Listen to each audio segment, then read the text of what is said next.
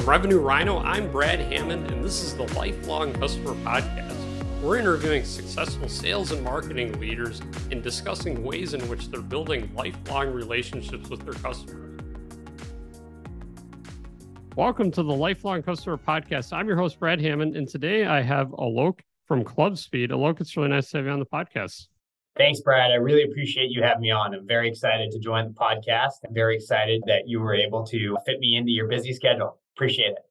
Absolutely. I'm excited too. Just to kick us off, can you tell me a bit about who you are and then also a little bit about your company, what it is you guys do? Definitely. My name is Alok Pandey. I grew up in Santa Cruz, California, Northern California. Both my parents are professors of anthropology at UC Santa Cruz. I grew up in a dynamic kind of household where lifelong learning was a key theme of my upbringing. And I know that's a key theme here as well. So it really does resonate with me and how I was raised and how I grew up. I went to college on the East Coast, uh, spent some time out there, and then moved back to Northern California, San Francisco, a little over almost 13 years ago, and built a career in investment banking and growth equity and private equity investing, but all focused on technology. So for the last 13 plus years, I've been in the technology industry, mostly focused on B2B software. And over the course of my career in technology, I've been very lucky to work with amazing entrepreneurs, CEOs, CFOs, both on the investment side, but also on now on the operating side. Before joining Club Speed, I was a CFO and head of finance and corporate development organizations for some quite large venture capital and private equity backed software businesses. I originally joined the board of Club Speed in 2021 as an independent board member and got to advise the company on strategy and get an inside look on the company and how they were doing and what they were building towards. And then the later on in 2021, the board actually came to me and said, "Look, we like the way you think. We think you're a pretty nice guy, so we want you to jump in and be the CEO of the company and lead us in the next phase of growth of the business." To give you guys a little perspective on Club Speed and what we do, we are the world's leading venue management software uh, business for family entertainment centers. So we serve over 1,500 customers in over 70 countries around the world. And our customers include escape rooms, go kart racing centers, axe throwing venues, paintball venues, multi activity kind of trampoline parks. And we are their operational backbone from a software perspective. So we do everything from point of sale to integrated payments to online booking to CRM, but specifically focused on our vertical. Yeah. So that's a quick background on me and kind of the, the high level on Club Speed. Absolutely. Thanks for that background. So let's get into some advice that you have when it comes to building a company, growing it, all that stuff. So, what are some of the tactics and strategies you've used to grow the company so far? Yeah, it's a great question, Brad. I think from I'm a first time CEO here at Club Speed, but I've been in the technology industry for over 13 years, as I said, and I've worked with some great people, great companies, great operators and entrepreneurs and investors. And a lot of the way that I think has been formulated by not only my experience over the last 13 years, but really over the last 34 plus years of my life, where all companies boil down to the people. And I think when you think about growth and progress, the way I think is always about hey, do I have the right people here in the right roles in this organization to help us get to our big picture goals and my vision of where the company needs to be. And that's what I think about every single day. It's not only the people and we have at Club Speed and we're blessed to have great folks here that work for Club Speed that care a lot about the future of the business and our customers and product, but also is there alignment across organizations? If product isn't in, uh, aligned with engineering, you're never going to get anything done. You can say the same thing about sales and product and really every facet of the organization. And I view my job as the CEO CEO in just making sure that we have all the right people in the right roles for us today and also for what we're building toward in the future and also making sure that we're aligned.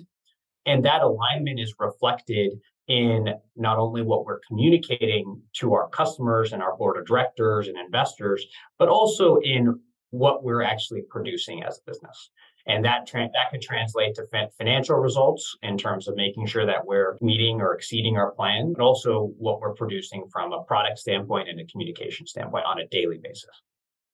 For sure. Have there been any major lessons you've learned? Like, this is interesting. We discovered this or that as you've been building the company? I think there's almost a major lesson every single day. Look, I think what I've learned that has been something that, frankly, I've had to improve on myself is that there's always going to be a fire right? And i think it's not it's not about waking up in the morning and saying hey is something going to go wrong? It's more about all right I know that everything is not going to go perfectly to plan. So the things that are going to go wrong, how do I deal with these situations with a calm demeanor, calm mind, and convey that to my team to make sure that we are solving problems? Because I think that coming into this job, I had the attitude of, yes, things are not always going to go perfectly. But what I've learned really, especially over the last couple of years of being in this business, is how I act and how I carry myself, especially in these fires or difficult situations, translates to how my team behaves and also how confident they are that we're doing the right things in these situations. Because these having the attitude that like, oh, we got to not have this happen if something goes wrong or whether it's product issue or customer issue you're just not going to you're not going to solve your problems most efficiently nor are you going to make your team feel good about working hard or getting things done quickly. So i think that's been a big thing for me and i have to constantly remind myself of this but it's definitely helped in moving the company forward and has translated in our growth as well. Oh for sure Let's talk about LinkedIn content, all this stuff. So you're pretty active on there. How has that contributed to what you're doing? And have there been any insights or thoughts you have on that? I've been an active participant in LinkedIn for many years now. Look, I think the great thing about LinkedIn is that it is a professional network. And what I, one of my big goals here, especially for all the folks that work at Club Speed, is to highlight not only our employees, but also our customers. And I see LinkedIn as a great avenue to celebrate the hard work that's being done every day at Club Speed. So just to give you one example of something that we do and use LinkedIn for, at Club Speed, we have every month we highlight an employee as what we call our Club Speed Champion of the Month. So it's someone the management team gets together really once a month and says, Hey, on our team, who went above in this month? And then we highlight that person, we celebrate them in our weekly all hands for that month. And then we publish a picture of them on LinkedIn. And usually it's a great way to not only celebrate the employees that are going above and beyond, but also for their professional network. And they usually reshare the post that Club Speed shares on them. And then our cus- the great thing too is that our customers love it too. And they comment or email me and say, Oh yeah, that person did a great job on this last month. I'm glad that you're celebrating them on LinkedIn. So I see it as a great avenue to not only interact with our customers, but also celebrate our employees and the great work that's being done every day at Club Speed. I love it. That's awesome.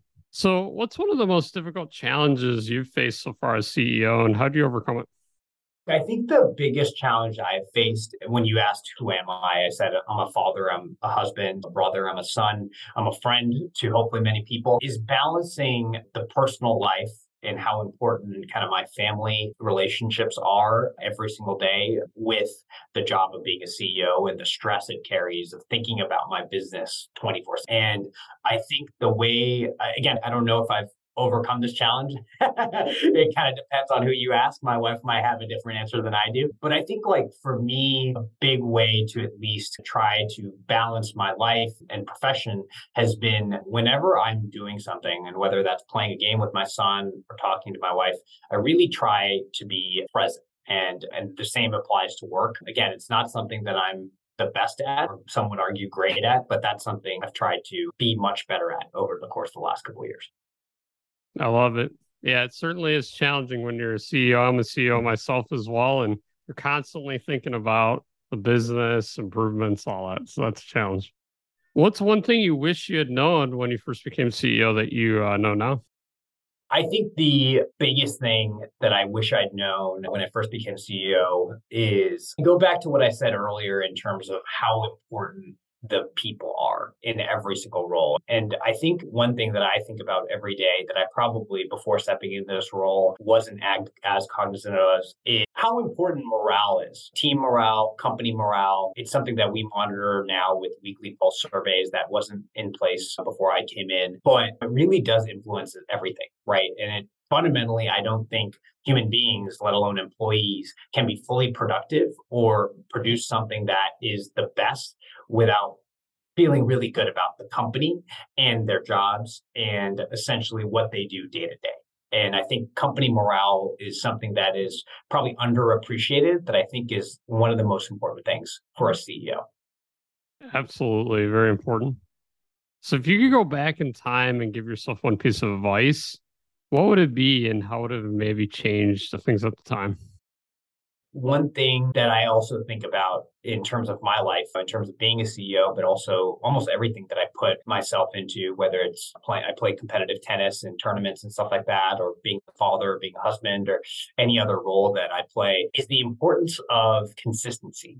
It's putting in the work every single day, showing up, but also making sure that you really narrow the focus of what needs to get done every day. Because I can't do everything. I can't do everything in every role. I need to rely on other people to make sure things move forward.